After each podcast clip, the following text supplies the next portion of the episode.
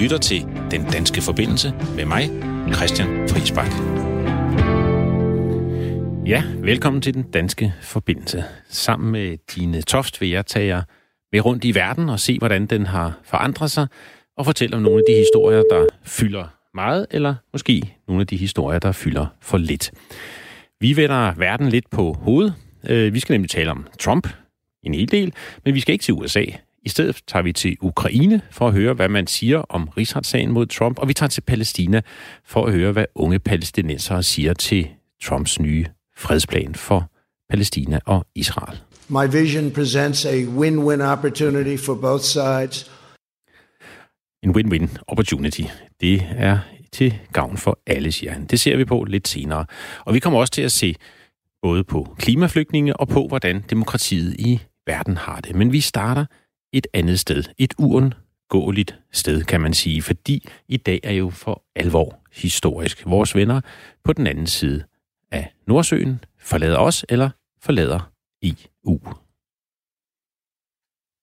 I want to break free.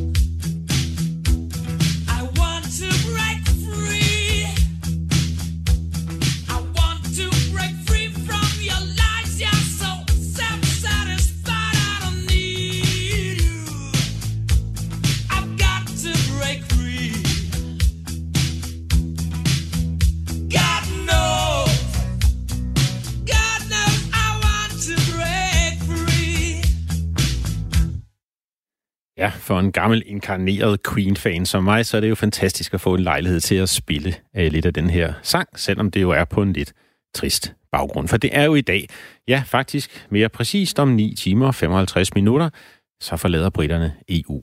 Efter et medlemskab på næsten 50 år, så er det slut. Og det har jo fået mange forskellige reaktioner med sig, øh, da EU forlod EU-institutionerne her i løbet af ugen. Nogen, som Michel Farage og Brexit-partiet, ja, de kunne ikke øh, være gladere. What happens at 11 p.m. this Friday, the 31st of January 2020, marks the point of no return. Once we've left, we are never coming back. We love Europe. We just hate the European Union. It's as simple as that. Ja, vi elsker Europa, men vi hader EU. Så simpelt er det, siger han her. Der er andre, der har grædt. Uh, her på Radio 4 har jeg en kollega... Person's phone is switched off. Please try later or send a text. Undskyld, vi har... This person's phone is switched off. Et Please try later. På at komme igennem til England. De har forladt os for alvor. Vi kan simpelthen ikke få hul igennem uh, over til britterne, øh, men øh, der bliver arbejdet øh, på sagen. Øh, men som sagt, der er nogen, der har festet og vil feste i aften, og der er andre, der græder. Øh, min kollega her på Radio 4, Mads øh, Anneberg, han har været til en af farvelfesterne, hvor øh, han var sammen med Venstres Asger Christensen, og de fik faktisk et skotsk medlem af Europaparlamentet til øh, at græde. Thank you for this seven months, and uh, we are very sorry to leave you. Very sorry to be going. Yeah, and uh, have a nice time. Mm, not crying. I'm no. not crying. No. I'm not crying. Is it a sad day though? The whole thing's a catastrophe. It's a disaster for my country, economically, socially, and culturally. Um, for me personally, it's. I think this is the best job in British politics. And after seven months, they've taken it away from me. So, yeah, that's pretty sad. And you are making me cry. I'm not crying. I want to celebrate the friendship, not mourn the loss. Ja, det var et britisk medlem, eller et skotsk medlem af Europaparlamentet, og hun ville ikke græde, men hun kom øh, til at græde, fordi det er klart, hun må pakke sammen øh, nede i Bruxelles, og hun må tage hjem igen. Det er slut med det job, som hun har været rigtig, rigtig glad for, som hun øh, fortalte. Men øh, der har været mange øh, reaktioner igennem hele dagen, og der kommer endnu flere her i øh, aften, når nogen fester, og andre de græder. Vi har tidligere haft fokus på Brexit, øh, og det har vi med at tale med Finn Rasmussen, som øh, er øh, har været her i programmet som den danske øh, forbindelse. Øh, og nu er du med os igen. Hej Finn. Ja, hej der. Hej. Ej, ej, det er godt. Nu virker det. Vi havde lige lidt tekniske problemer. Vi troede, I hele havde forladt øh, ikke bare EU, men også internettet og telefonforbindelserne. Øh, men ja, det... det kan jeg forstå, fordi jeg, jeg har smarttelefonen to-tre gange, men øh, der var ikke nogen forbindelse. Så... Nej, nej. Det er en meget dramatisk afsked, I er i gang med at tage det over. Øh, nå, men du bor i uh, Bridgewood Green, øh, 60 km nord for London, og der har du boet siden 1987. Du var jo med os før, hvor vi hørte, ja, hvor, vi, hvor du faktisk dengang håbede lidt, at måske øh, kunne man stadigvæk blive der, og det gjorde din kone også. Selvom hun havde stemt leave i sin tid, så var hun nu øh, blevet vendt om på en tallerken, eller hvad det hedder, og var blevet tilhænger af at blive i øh, EU. Og så er du kurér, som det hedder, eller selvstændig. Du kører rundt med instrumenter for grupper og bands som Lady Morrison og Lady Gaga. Og det kommer vi lidt tilbage til, fordi øh, da vi talte med dig sidst, der, der fik vi ikke rigtig en, en historie om det, og det, det håber vi, øh, at vi kan nå i dag. Men fortæl os, øh, hvordan oplever du dagen øh, i dag i Bridgewood Green? Ja, men altså i dag, der sætter jeg lige og sætter, ser det her lidt på fjernsyn, så Øh, jo, men altså, det er bare det, som stadigvæk, som jeg har sagt, gør. Vi ved jo ikke rigtig, hvad der skal ske øh, med hensyn til så mange ting. Og så særligt på grund af min, øh, jeg er i transportfirma, ikke? Så mm. ved vi jo ikke, hvad der sker, når vi skal ud af grænserne, og når vi skal tilbage ind af grænserne. Men altså, her det næste år tid, der tror jeg altså ikke, der sker noget. Men ja. altså, der er der mange af firmaerne herovre, der, der siger, at de måske flytter deres øh, forretninger ind til, til Europa i stedet for. Ja. Så vi må se, hvad der sker. Ja, så, du må hellere til at øve dig på at udfylde sådan nogle tolvpapirer og den slags. Ja, det har jeg også. Øh, det har jeg været vant til i mange år. Jeg var langturschauffør i Danmark også, og det var jeg i 12 år, så jeg kender godt papirerne og hvad der skal laves, så Nå, det er okay. ikke nogen problem. Nej. Så... Sidst, sidst vi talte med dig, der sagde du jo, at hvis der var en ting, I ikke orkede at tale om nede på poppen, hvor du kommer, øh, så var det Brexit. Øh, kommer der til at ske noget på poppen her i aften, eller hvad? Er der en eller anden markering? Uh, jeg synes ikke at jeg har hørt noget om nogen, der skal lave fest eller noget som helst, eller folk, de skal på poppen og se det, men uh, i aften, der bliver der så en, uh, en udsendelse på fjernsyn med hensyn til, til Brexit, og så begynder de så at, at tælle ned på, på timerne og på minutterne. Uh, det er klokken 11 her, og så selvfølgelig klokken 12 i Bruxelles. Så nej, jeg synes ikke rigtig, der er nogen, der, der siger, at de vil, de vil fejre det, eller de vil feste. Men altså, dem, som nu gerne vil ud af EU, det er, de, de skal måske nok holde fast lidt på poppen i aften. Det ved jeg ikke. Det har jeg ikke rigtig hørt noget om, så nej, jeg har ikke. Nej. Din kone var jo faktisk også med i Radio 4, fordi øh, den her historie med, at hun stemte faktisk for at forlade EU, og så fortrød hun øh, og vendte om. Hvad siger hun nu, øh, de her dage? Uh, ja, men altså, hun, hun mener også stadigvæk det samme, at det er husk dengang, der stemte hun jo på uh, Socialdemokraterne herovre, ikke? Fordi mm. de vil gerne uh, blive inde i uh, EU også, og som jeg siger, ikke? jeg tror nok, der er mange, der har fortrudt det i hvert fald, at de har meldt sig ud af EU nu, men øh, Uh, det er bare det. De ved jo bare ikke rigtig, hvad der sker. De siger ikke rigtig, hvad der skal ske, jo, så Nej. det er sådan lidt svært at lige uh, at danne sig et billede om det lige for 10 år, synes jeg. Jo, og det er også det, der, det er jo slet ikke overstået. Der skal jo forhandles om en handelsaftale i det næste år, før man faktisk ved, som du siger, hvordan, hvordan det bliver øh, fremover. Ja, ja. det skal det ja. ja, ja. Så der bliver nok masser af forhandlinger her de næste års tid, men altså, jeg synes, at jeg har læst meget om, der er der mange uh, engelske firmaer, der allerede, eller måske uh, udenlandske firmaer, der har været i England, at der har taget ud og uh, ind til andre lande. Jeg ved at i hvert fald Holland, de har der snakket noget om, de har modtaget en hel masse uh, firmaer fra England af ja, ja. og flyttet til Holland. Ja. Så det kan også være, at du skal den vej en dag. Det, det ved man jo ikke. Nu må du se, hvor Nej, det ved man jo aldrig. Nej. Så det kan jo også godt være, at de sender mig en engangsbillet tilbage til Danmark. Det Nå, ved man ja. jo ikke. Du skal, Men, være, uh... du skal være velkommen. Men, men fortæl ja. mig lige, vi skal lige, nå, vi skal lige nå til sidst, fordi altså, du, du kører rundt med de der store bands, også Lady Gaga og Van Morrison og med deres udstyr. Og, det er noget med Van Morrison, har du kørt for. Er det særlig sjovt? Ja, det har jeg. Ja, ham har jeg kørt mig for her øh, sidste år, ja, jeg har så, der kører jeg så rundt med alle hans instrumenter til for, forskellige uh, festivaler så rundt om i uh, Europa. Og vi var også i, uh, var det i Danmark, vi var sidste år nede på Eskov Slottet, der der var jeg også derovre, så ja, det er nogle herlige gutter at arbejde sammen med. Ja. Ja, det er, og meget interessant i hvert fald at køre med sådan noget. Ja. Det er. Man får nogle dejlige oplevelser i hvert fald, ja, man gør. Og så, når man først lærer dem alle sammen at kende, altså deres produktionschefer, deres tourmanager, og Det så, hele. så ved du gør et uh, godt stykke arbejde for dem, også? Ja, Så ja. bliver du altså meget godt behandlet. Ja, man gør i hvert fald.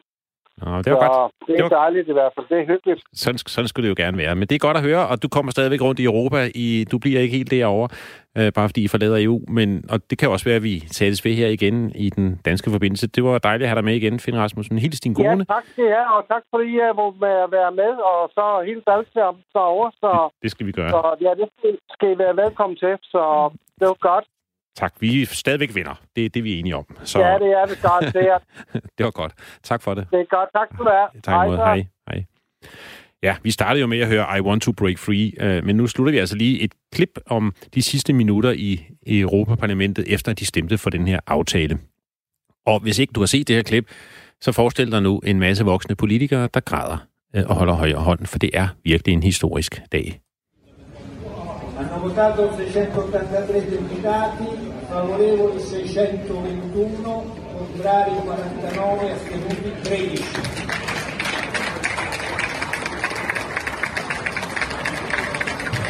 Ja,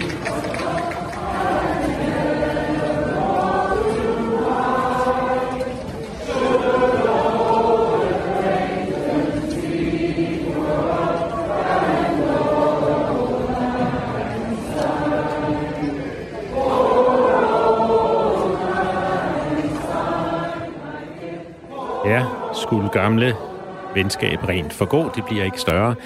Øh, og det er en gammel skotsk folkesang, Old Long Syne, med i Danmark tekst af Jeppe Åkær.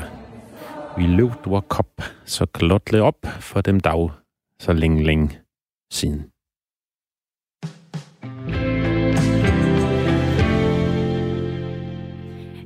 Ja, og altså her for nylig, så har øh, FN's menneskerettighedskomité øh, lavet en kendelse om en mand, der prøvede at flygte fra klimaforandringer. Øh, og det har du lovet, at vi skal tale lidt om nu, øh, Christian. Hvad handler det om? Ja, det er en mand, Ioane øh, Taitiota. Øh, nu ved jeg ikke lige, hvordan man udtaler øh, sproget i Kiribati i Stillehavet, for det er der, han kommer fra. Og han flygtede i 2007, fordi han sagde, han flyttede sammen med konen, og han sagde, vi kan simpelthen ikke bo på den her lille ø. Tarawa hedder hans ø, det er et ø-rige, Kiribati. Øh, han sagde, vi kan simpelthen ikke være der mere, øh, fordi øen forsvinder øh, til havet. Og så tog han til New Zealand sammen med konen, og så søgte han om asyl. Og efter otte års sagsbehandling, så har han nu blevet sendt tilbage til øh, Kiri. Eller så blev han sendt tilbage til Kiribati, men så klagede han øh, til FN's menneskerettighedskomité, fordi han mente, at New Zealand havde krænket den mest fundamentale menneskeret af dem alle sammen, nemlig retten til liv. Fordi, som han sagde, hans liv var truet af stigende havvand, det gav flere oversvømmelser, mindre landbrugsjord, flere voldelige konflikter over jorden, og de kom op og slås over den her jord, som der var mindre og mindre af. Der var saltvand i grundvandet, øhm, og en ø, der hele tiden var truet. Det her land, øh, Kiribati, det højeste punkt er tre meter op over mm. havoverfladen, så det er jo et skræmmende sted øh, at være. Og han lyder som en stedig mand. Altså otte års sagsbehandling, og så klage efterfølgende. Det har været en lang proces. Vi kan lige høre ham. Øh, Vi har et lille klip med ham her, hvor vi kan høre ham øh, øh, tale om sin sag.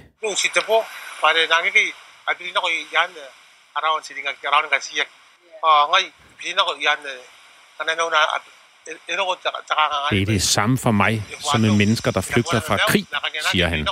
De mennesker, de er bange for at dø. Sådan er det også for mig. Havet stiger, jeg kommer til at dø. Det får indflydelse på mit liv. Når havet stiger yderligere, det vil dræbe mig og min familie, siger Ioane Taitiota øh, her. Men er han så en klimaflygtning? Ja, det er jo så det, der er rigtig interessant ved den her afgørelse, der er kommet nu, fordi svaret på det er både ja og nej. Øh, nej, fordi han tabte. Øh, og det er jo det, der lige er, er sket her. Øh, fordi Menneskerettighedskomiteen sagde, at han var ikke i overhængende fare for at miste livet. Øh, og det var hans familie heller ikke. Øh, han havde fået jo en, tre børn siden i den tid, han har været i New Zealand, så nu, men nu er han tilbage med dem. Men de er ikke i overhængende fare.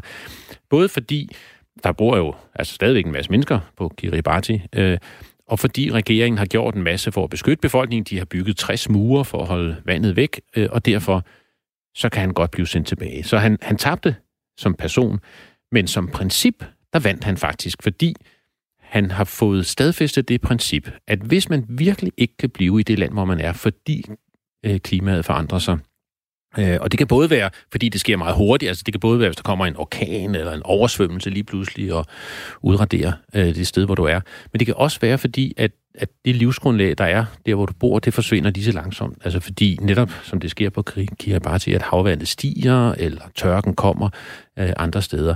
Og hvis det sker, så træder der et princip i kraft, og det er et meget avanceret princip, en non-refoulement. Og nu er jeg ikke verdens bedste øh, til at tale fransk, øh, men så tæller det princip i kraft. Og hvad er det for et princip? Ja, det, det er et princip, som siger, og det bruger man nemlig kun om flygtninge, og derfor kan man sige, indtil nu har man faktisk ikke måttet bruge ordet klimaflygtning, fordi flygtning, det er kun dem, der kan komme med flygtningekonventionen i hånden, og som er personligt forfulgt. Øh, men det her princip non-refoulement, det betyder, at man må ikke sende folk tilbage, hvis de risikerer at miste livet. Så må man altså ikke, hvis der står nogen på din grænse og banker på, så må du ikke sige, nej, farvel, du kommer ikke ind, øh, hvis de mister livet, hvis de øh, går tilbage til det land, øh, de kom fra. Og det siger man nu, det her princip, det skal også træde i kraft øh, for klimaflygtninge, som man så faktisk måske godt kan begynde øh, at kalde dem. Øhm, og, øh, og det er noget nyt. Men det lyder også øh, ret vildt, fordi hvis man så kommer ved grænsen, der må være mange, der kan kalde sig øh, klimaflygtninge. Øh, du har fortalt, at altså, det skønnes, at op mod 250 millioner mennesker i verden frem mod 250 kan blive fordrevet på grund af klimaforandringer. Har de så bare ret til at komme til Danmark, for eksempel? Ja, det er jo så det, øh, man kan sige, ikke? fordi det er rigtigt, det er millioner af mennesker frem mod 2050, øh, som man skønner. Altså, det er jo alle dem, der bor i, nede i det lavlandet i Bangladesh, eller i måske dele af Salområdet, hvor tørken udraderer øh, alt, hvad der er af liv og afgrøder. Og nu kan man sige, at mange af dem kan jo så flytte til et andet sted i deres eget land. I Bangladesh, mm. der kan de flytte længere ind i landet, øh, højere op i bjergene, øh, og så på den måde komme i sikkerhed. Men, men principielt ja, så kan nogle af dem komme og kræve og sige, øh, vi øh, med den her kendelse i hånden, øh, så må I ikke bare smide os ud af jeres land, øh, fordi så risikerer vi at miste livet. Mm. Det, der så er i det, er jo, at sådan en kendelse, det er en FN, og det er jo, som FN er, det er ikke bindende. Øh, så Danmark kan sådan set bare vende ryggen til og gøre som ingenting. Normalt er det sådan, når i asylsager for eksempel, hvis en flygtning i Danmark får afvist asyl og klager til den her komité, og hvis de så vinder i komiteen, så tager Danmark sagen op igen og kigger på den en gang til. Øh, og, og det ville Ioane også have fået i New Zealand, hvis han havde vundet. Så havde New Zealand kigget på sagen en gang til. Men det er sådan set det eneste, man gør lige nu. Men, man, men, men det starter jo en meget vigtig diskussion. Hvad gør vi, hvis der ja. er lande, der forsvinder? Og ude i Stillehavet er der jo nok lande, der forsvinder. De her små østater. Hvad gør vi med de mennesker? Og nu har de i hvert fald fået en dom, der siger, hvis de banker på, så bliver vi nødt til at lukke dem ind. Det er også en bitter situation for ham. Altså, han taber selv med sin egen sag efter otte års kamp men han vinder så et princip, øh, som han så ikke selv kan bruge til noget. Som han ikke kan bruge, før hans land øh, forsvinder, kan man sige. Øh, mm. Og det er jo ikke en særlig øh, munter øh, prognose øh, at arbejde på. Og øh, så, så han kan ikke bruge det øh, lige nu, det er rigtigt. Men han kæmpede en brav kamp, øh, og, og, og man må sige, det er i hvert fald, at han har fået verden til at forstå, at, at her er der noget, som vi bliver nødt til at, at, at diskutere. Øh, og som sagt, så langt de fleste kan jo tage et andet sted hen i det land, hvor de er. Men der er måske nogen, som en dag får brug for at flytte til et andet land på grund af klimaforandringerne. Du lytter til Radio 4. Ja, og så tager vi til et andet sted, hvor der faktisk også er ramt af klimaforandringerne, men først og fremmest er ramt af ekstremt stor øh, usikkerhed. Vi skal til Sahelområdet. Siden 2014 har der været danske soldater i Mali, ja, og i lige de her uger, der er der taget 70 yderligere danske soldater afsted øh, ned til Sahelområdet. Og det, de skal, det er, at de skal forsøge at dæmme op for den stadig stigende terrorisme i området. Sahelområdet, som Mali, Burkina Faso, Niger øh, blandt andet, de oplever nemlig en markant stigning i antal dræbte fra terrorangreb. Det er blevet meget øh, voldsomt. I de sidste tre år alene, der er antallet af angreb øh, femdoblet, og der er fem gange så mange mennesker, der bliver slået ihjel i terrorangreb. 4.000 døde øh, af terrorangreb i, den her, i de her lande i, i 2019. Det er en massiv øh, stigning. Og det her sker jo altså meget, meget tæt på Europa, øh, og det er øh, svært øh, at forstå. Og derfor så ringede jeg til Christelle Safri-Jardis. Øh, hun øh, kan ikke være med direkte, fordi hun lige nu sidder på et fly, og derfor så ringede jeg til hende i går, øh, hvor hun var i Niger, øh, og hun arbejder for Institut for Menneskerettigheder øh, i Sahelområdet, men hun har faktisk også været der rigtig meget øh, som barn, som kommer lidt ind på. Men jeg ringede til hende i går, og jeg startede med at spørge hende, hvad i alverden laver Dansk Institut for Menneskerettigheder nede i Sahelområdet? Altså i forhold til alt det her, øh, alle de angreb, der har været den seneste tid, så giver det god mening, at vi er her. For noget af det, vi arbejder allermest med, det er at styrke øh, menneskerettigheder i politiet, øh, i garden, altså Nationalgarden og øh, gendarmeriet. Så det er øh, sikkerhedsstyrkerne, deres niveau af menneskerettigheder, deres kapacitet for at arbejde inden for menneskerettigheder, vi, øh, vi styrker, og vi øh, hjælper dem med. Ja. Og, og du er i Niger. Mm. men, øh, men ja, du er faktisk, jeg er i Niger lige nu. Men du er faktisk også, har du fortalt mig, da vi talte sammen før, du er faktisk også vokset op i Niger. Hvordan var det, dengang du var barn øh, på gaden i, i Niger?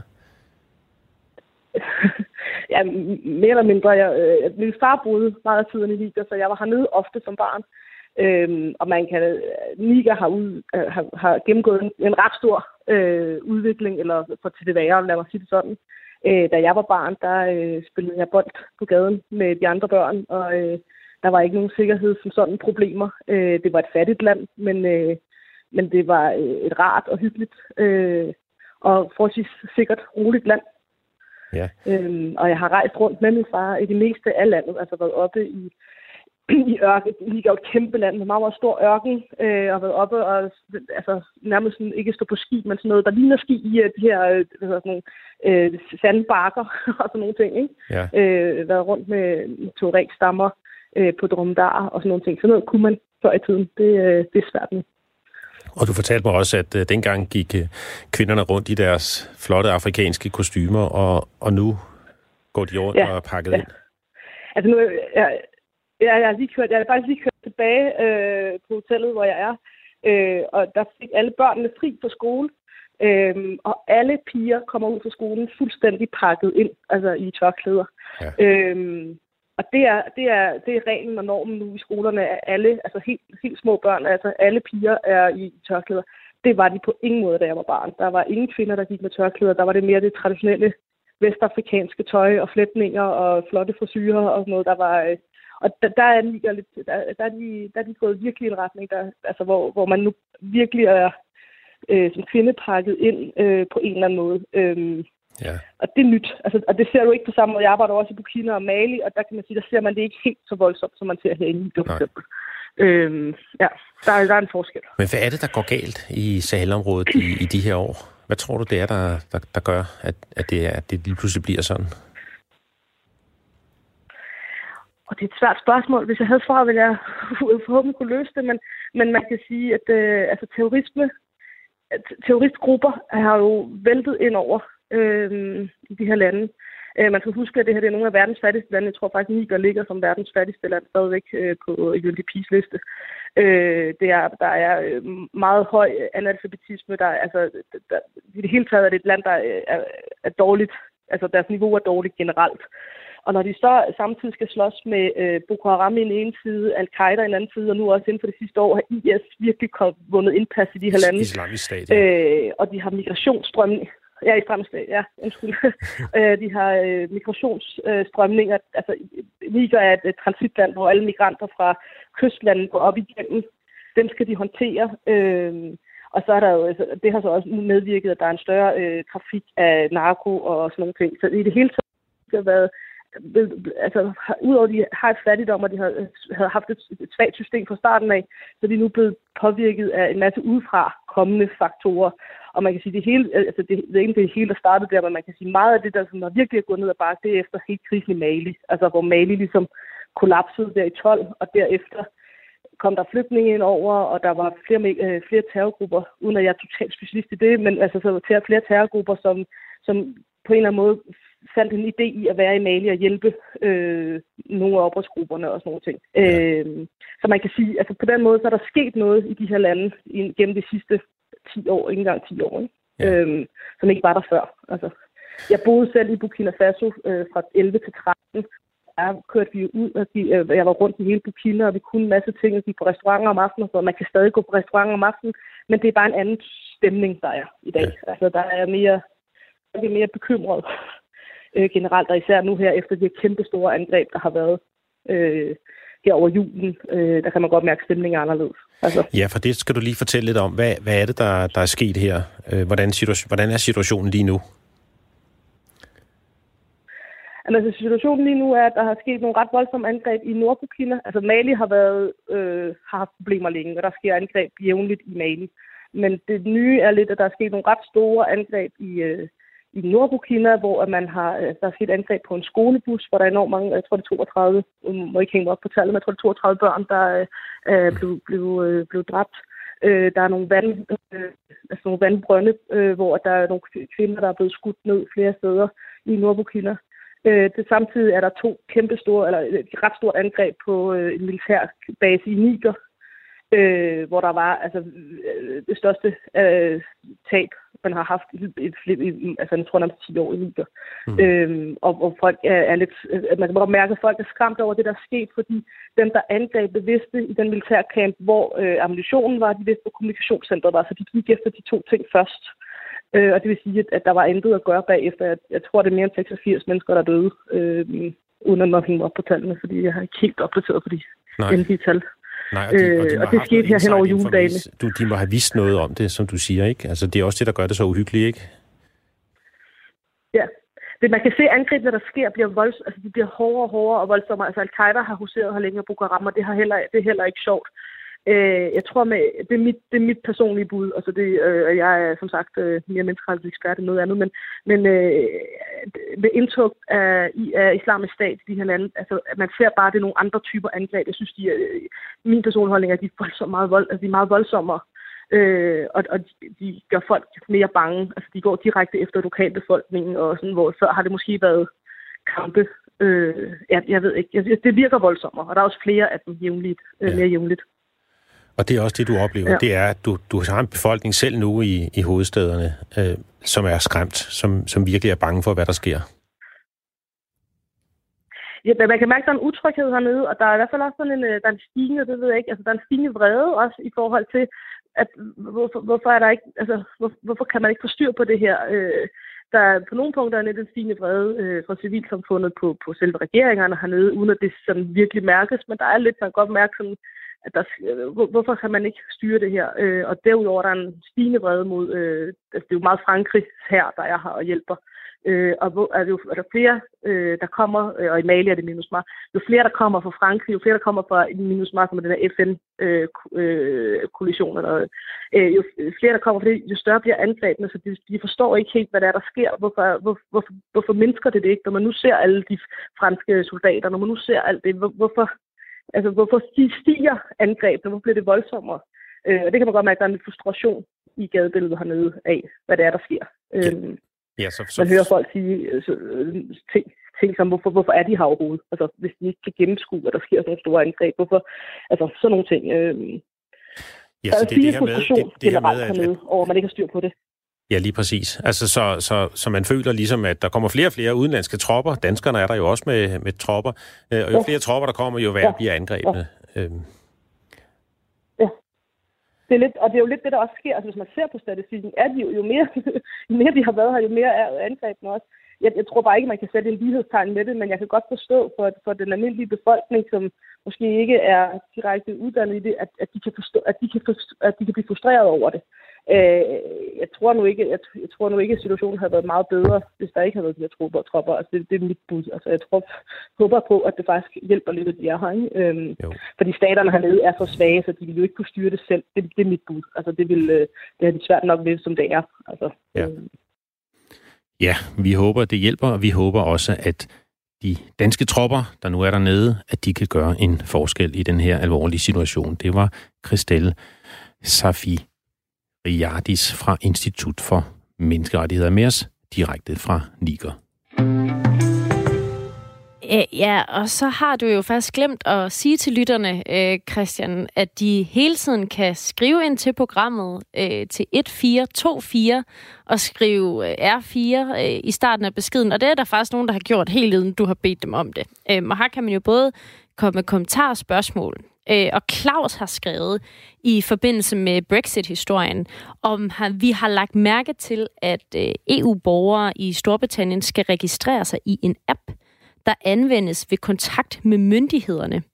Hermed kan Storbritannien dynamisk trække opholdstilladelsen tilbage for udvalgte personer eller grupper, uden på forhånd at have orienteret dem om det. Mund britterne vil udnytte dette på sigt, spørger Claus. ja, det ved vi jo ikke. Men det kan jo godt være, at man lige pludselig en dag får sådan en besked i en app. Øh, du bedes rykke til EU. du er ude. Øh, ja, vi ved det ikke. Øh, der er lige et andet spørgsmål også på sms'en. Øh, det er Mads Vellejus fra Svendborg, som spørger i forbindelse med det her med klimaflygtninge, eller det her princip, om det, om det princip må også ville gælde for forurening. Ja, hvis et helt land blev ramt af en forurening, der gjorde, at borgerne ikke kunne leve der mere, og de derfor strømmede ud, øh, så ville det gælde. Mm. Princippet, det stammer jo, ja, det stammer langt tilbage fra, men det fik virkelig aktualitet under 2. verdenskrig, og det var fordi jøderne, der var en række af de jøderne, der prøvede at komme ud øh, af Tyskland og de østeuropæiske lande, og da de så kom ud til grænsen, så blev de afvist og blev sendt tilbage igen.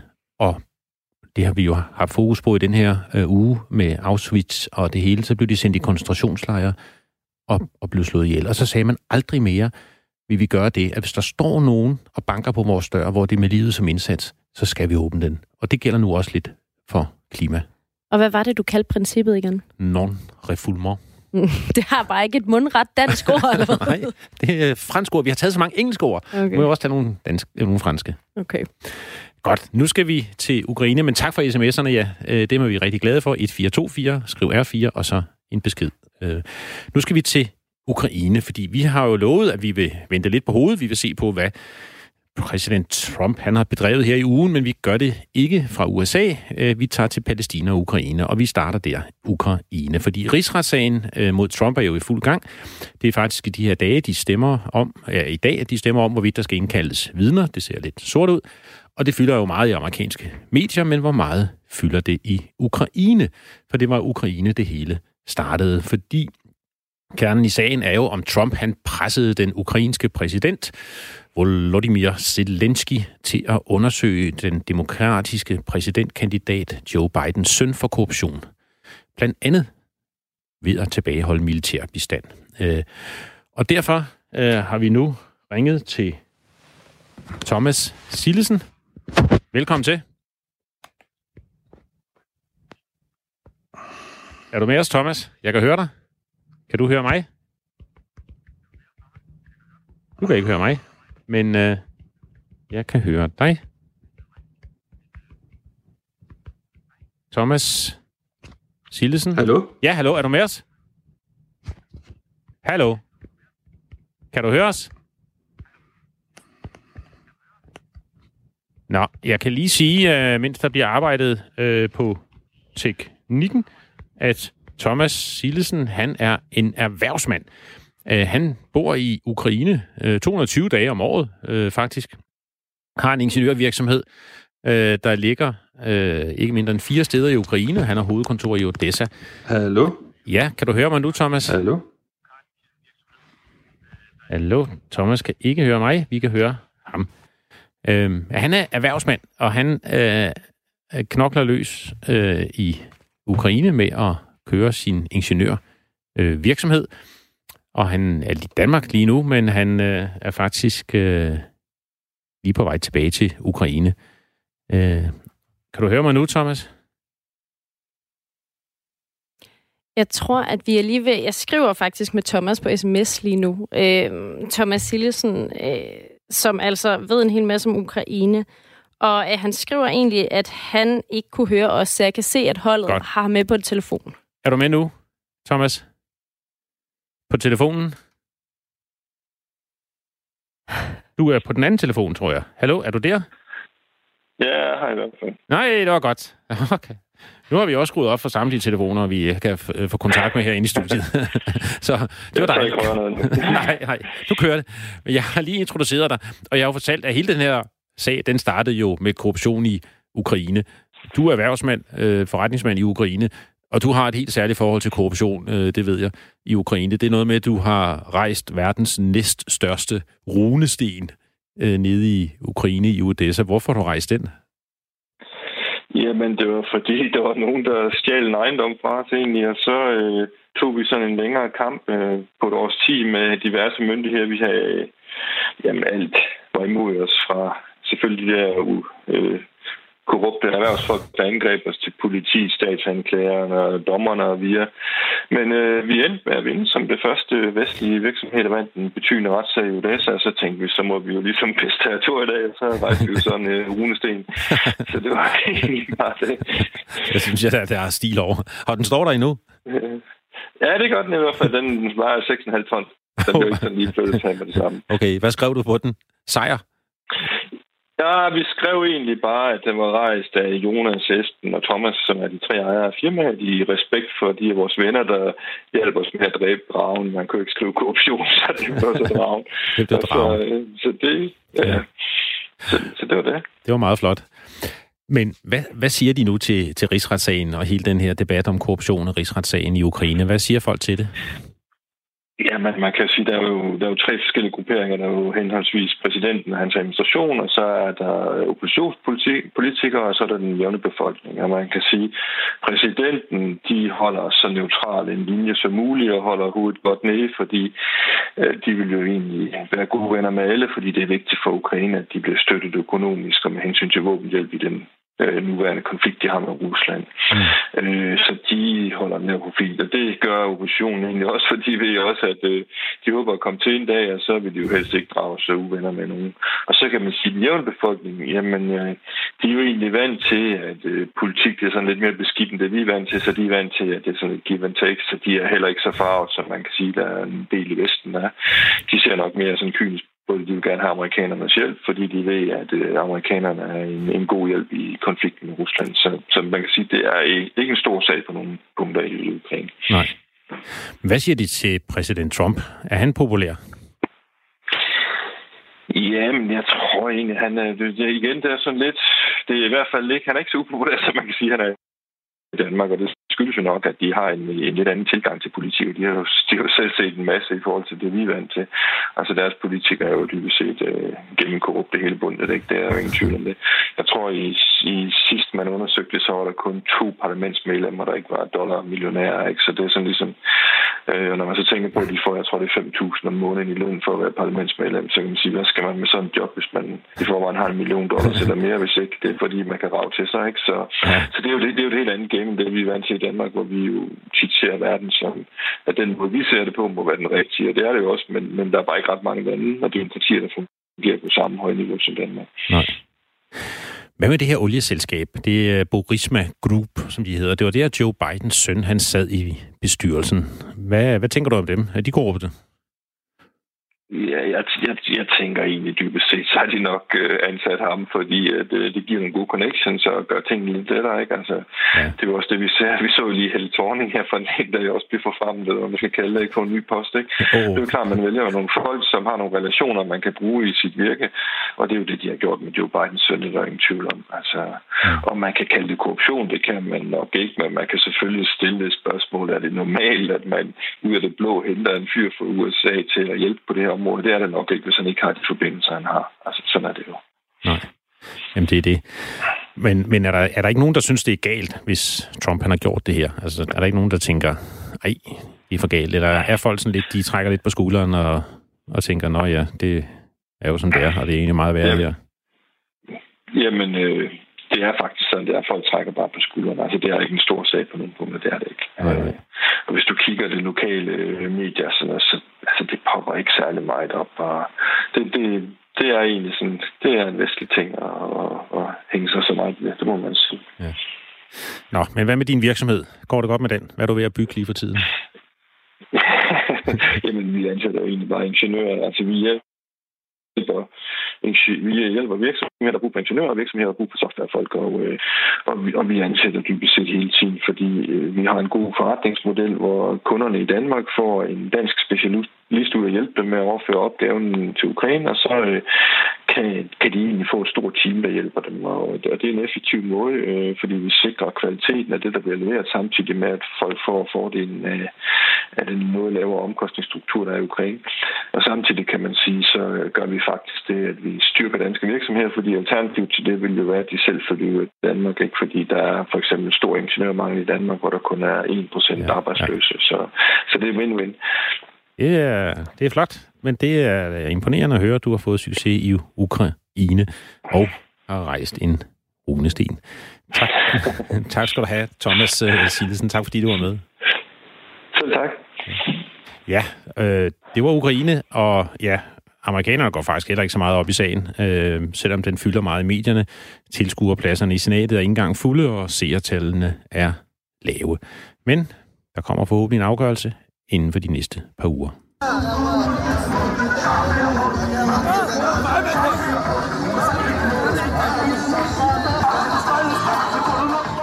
Ja, det var så også i den her uge, at præsident Trump han fremlagde en fredsplan for Israel-Palæstina. Den har han og især svigersønnen arbejdet på i mange måneder, og det er en markant plan. Øh, det er en plan øh, for, hvordan jorden skal fordeles, landområderne skal fordeles, de israelske bosættelser, de skal være en del af Israel. De skal altså annekteres ind i Israel. Palæstinenserne får mulighed for at lave en selvstændig stat, og de vil faktisk også få mere jord. Øh, blandt andet fordi det palæstinensiske område bliver udvidet med nogle nye landområder nede langs grænsen til Ægypten. Og så bliver de her palæstinensiske områder, de ligger jo splittet op, både af bosættelser og Gaza og Vestbreden ligger jo øh, langt fra hinanden. Øh, og der bliver lavet broer og tunneler, så det ligesom kan hænge sammen, så man kan få en stat, der bare fungerer en smule. Øh, og Israel har indvildet i at frede de områder, som palæstinenserne nu får, sådan så øh, at de er fredet i de næste fire år, hvor man så måske kan forhandle om det her. Jerusalem bliver Israels uddelte hovedstad, og det vagte lidt forvirring, fordi præsident Trump sagde faktisk på pressemødet, at Øst-Jerusalem blev Palæstinas hovedstad. Øh, og der måtte Netanyahu, den israelske præsident, så lige ind og korrigere ham lidt, fordi mm, det var ikke helt øh, sådan, det var. Øh, fordi det er nemlig ikke det gamle Øst-Jerusalem, der bliver den palæstinensiske hovedstad, men det er en bydel, der ligger øst for Jerusalem, øh, der hedder Abu Dis, øh, som skal være palæstinensernes øh, hovedstad. Det havde Trump måske ikke lige helt præcis øh, styr på. Øh, men det er det, der bliver palæstinensernes hovedstad, og det får de så lov til at omdøbe til Al-Quds, som er det palæstinensiske navn for Jerusalem, hvis de gerne vil det. Men det er faktisk ikke det gamle Østrig Jerusalem, der bliver palæstinensernes hovedstad, sådan som de gerne vil have det. Jerusalem bliver Israels udelte hovedstad. Tempelbjerget bliver, som det er, altså det vil sige, at alle kan få adgang øh, til det. Også muslimerne kan besøge Al-Aqsa-moskeen. Den har jeg faktisk også besøgt en gang. Meget, meget flot. Øh, der er ingen palæstinenser eller israelere, der vil blive tvunget til at flytte, som følger den her plan, øh, lovede de på pressemødet. Og så kommer der 340 milliarder kroner til at hjælpe palæstinenserne med deres stat, øh, og det vil give en masse arbejdspladser, øh, lovede præsident Trump. Han præsenterede den sammen med Netanyahu, præsidenten fra Israel, øh, og han siger også, at øh, det skal være en god aftale for Palæstina. I want this deal to be a great deal for the Palestinians. It has to be. Today's agreement is a historic opportunity for the Palestinians to finally achieve an independent state of their very own. After 70 years of little progress, this could be the last opportunity they will ever have. One million great new Palestinian jobs will be created. Their poverty rate will be cut in half, and their poverty rate is unacceptable now and only getting worse. Their GDP will double and triple, and much needed hope, joy, opportunity, and prosperity will finally arrive for the Palestinian people. Det bliver godt for palæstinenserne. De får glæde og håb øh, og en boomende økonomi og arbejdspladser, det siger præsident Trump. Men hvad siger palæstinenserne? For at finde ud af det, har vi nu ringet til Ida Mikkelsen. Er du med os, Ida? Ja, det er. Det var dejligt. Øh, du studerer mellemøststudier på Københavns Universitet, men nu har du et udlandsophold på Vestbreden, ikke? I øh, dit fjerde semester, er det rigtigt? Jo, det er, det er rigtigt. Så du er med os fra Vestbreden, og, Ja. og du, du læser dernede jo, og du går jo så derfor sammen med en masse unge studerende, øh, som du taler med. Øhm, Mhm. Hvad siger de Mhm. til den her plan? Ja, jamen, øhm, jeg læser her på et universitet i, øh, i Nablus på Vestbreden.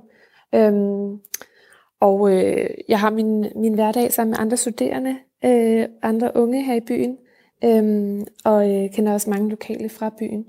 Øhm, og reaktionerne på den her såkaldte aftale øhm, er, øh, er ikke sådan voldsomme reaktioner, øhm, men de er selvfølgelig øh, meget øh, utilfredse øh, og provokeret øh, over, øh, over den her aftale. Øh, mest fordi, at det ikke er en, en aftale, men en plan, øh, som kommer udefra. Øh, og de fleste af mine venner, de, altså, de, har bare, de ryster på hovedet og siger, det kommer ikke til at ske. Øh, det er ikke noget, som øh, vi vil gå med på. Øh, og man synes egentlig bare, at det er, det er åndssagt. øh, for der er ikke nogen, der har spurgt palæstinenserne om, hvad de vil have. Øhm, så øh, de er jo bare sådan ryster på hovedet og siger, at det er jo ikke en aftale. Det, det kommer ikke til at ske, det her. Mm. Og, og, og Ja. hvad, hvad, hvad, hvad er reaktionerne ellers? Altså, er det, er det demonstrationer, eller, eller hvad tror du, øh, og hvad siger de, at de tror, der kommer mm. til at ske? Altså, fordi man kan sige, tidligere har der været hele det, man kalder intifadaen, som er den her voldelige opstand fra palæstinenserne, mm. hvor, hvor man gik i demonstrationer, og, og, og det også blev, øh, blev voldeligt. Hvad, hvad, hvad tror man, der sker den her gang? Mm. Er det sådan apati, eller tror du folk, de virkelig vil gå på gaden? Øhm, der er selvfølgelig demonstrationer. Øhm, der var demonstrationer her i, øh, i Nablus, i byen, hvor jeg bor, øhm, i tirsdags, da Trump holdt sin tale. Øhm, så har der været øh, demonstrationer i Bethlehem, øhm, blandt andet og Ramallah. Øhm, og der var også demonstrationer i går. Så det er noget, det sker helt sikkert. Folk går på gaden og øhm, viser deres modstand. Øhm, og det er ligesom det, man vil blive ved med. Man vil vise modstand imod det her. Øhm, og så, øh, men ellers i forhold til, om, øh, altså, om der sker noget voldsommere, så tror jeg ikke, det kommer til at sådan, eskalere yderligere. Øhm, slet ikke øh, altså noget intifada-lignende. Øh, øhm, for øh, de fleste er bare sådan, det kommer ikke til at ske. Øh, og altså, der, vi, ja, deres præsident har også, øh, de har jo afslået øh, det her forslag. Øh, så de fleste, jeg snakker med, er bare sådan, bare roligt, der kommer ikke til at ske noget. Øh, vi bliver bare ved med at, at øh, sådan stå imod det her. Øh, Mm. ja, så jeg tror ikke, det kommer til at eskalere Nej. på den måde så voldsomt. Nej. Har, har, har du selv været med til de demonstrationer? Mm, nej, det har jeg ikke. Øhm, jeg har over- overvejet at, øh, at tage derhen øhm, og overveje, overvære nogle af demonstrationerne, men jeg er simpelthen blevet øh, frarådet det øhm, af sikkerhedsmæssige grunde. Mm. Øhm, øh, jeg, har mange, jeg har mange venner, som øh, altså virkelig fraråder mig det, fordi de har øh, rigtig dårlige erfaringer med det. Øhm, og så øh, ja, også bare sådan i forhold til at komme øh, ind og ud af Israel. Øh, og hvis man bliver set, at man deltager i sådan nogle her demonstrationer, så, øh, så begrænser det rigtig meget øh, øh, min bevægelsesfrihed i hvert fald. Ja. Så, øh, så ja, så jeg vil selvfølgelig gerne vise min støtte, men, øh, men det er simpelthen ikke forsvarligt at, Nej, det er ikke at muligt. i dem. Og det er jo rigtigt, det du siger, den øh, palæstinensiske præsident Abbas, han har, han, han, har, han har sagt nej øh, til freden, og præsident Trump har, Mm. eller sagt nej til aftalen eller planen, øh, men præsident Trump har prøvet at overtale ham og sige, at han skal vælge øh, freden. Mm. Men, øh, men hvordan oplever du øh, altså, den her politiske reaktion dernede øh, fra Mm. politi- politikerne i, øh, i, i Palæstina?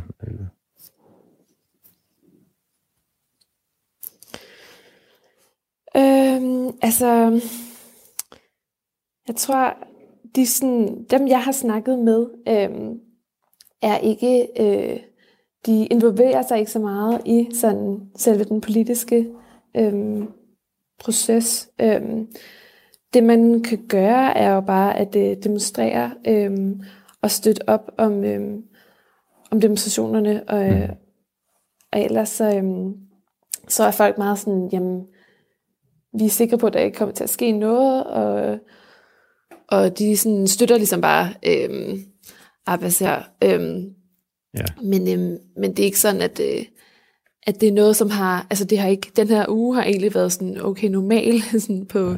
på universitetet i hvert fald. For de unge, der er det sådan, man fortsætter sit studie, øhm, som man altid har gjort, fordi det er ligesom det, de kan forholde sig til, det det, der er det vigtigste for dem lige nu. Det er, at selvfølgelig for, at de får de bedste muligheder, skal de passe deres studie, og så, ligesom sådan, så går hverdagen egentlig videre. Ikke? Ja. Det er det, det håber også, at gøre. Er du glad for at studere dernede?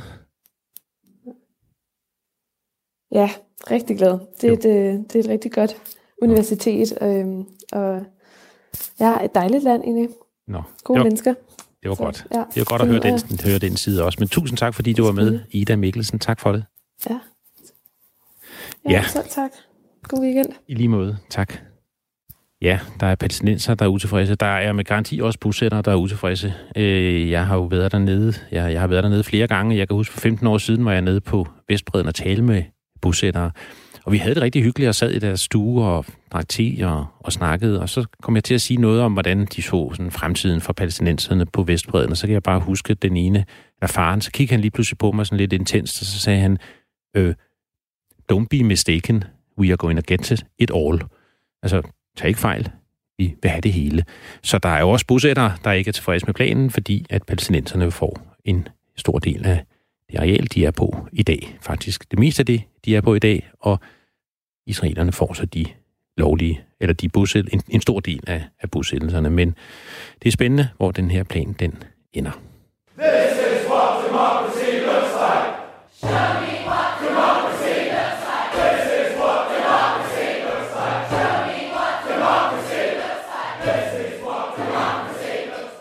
Ja, øh, lidt et måske plat klip, øh, jeg nået at finde på YouTube, men det er jo en Christian Friis Bak øh, special, det her. Det er ugens rapport, som du vil have med, og som du bare kan levere på, på et minut. Ugens vigtigste rapport. Hvad handler den om? den handler om demokrati, og det er en vigtig rapport. Den kommer fra Cambridge University. Den, de har sådan et center om demokrati, og den hedder Den globale tilfredshed med demokratiet i 2020. Det hedder rapporten. Mm. Okay, og hvad, hvad står der i den? Hvorfor er den vigtig? Ja, der står, at folk er blevet mere og mere utilfredse mm. øh, med demokratiet, og det er jo det alvorlige her. Faktisk går det markant tilbage. Øh, øh, hvis man går tilbage øh, til 1995 og så til i dag, så er der nu 10 procent flere, der er utilfredse med demokratiet. Næsten 6 ud af 10 mennesker i verden, altså det man har talt med her, de er utilfredse med demokratiet i deres land.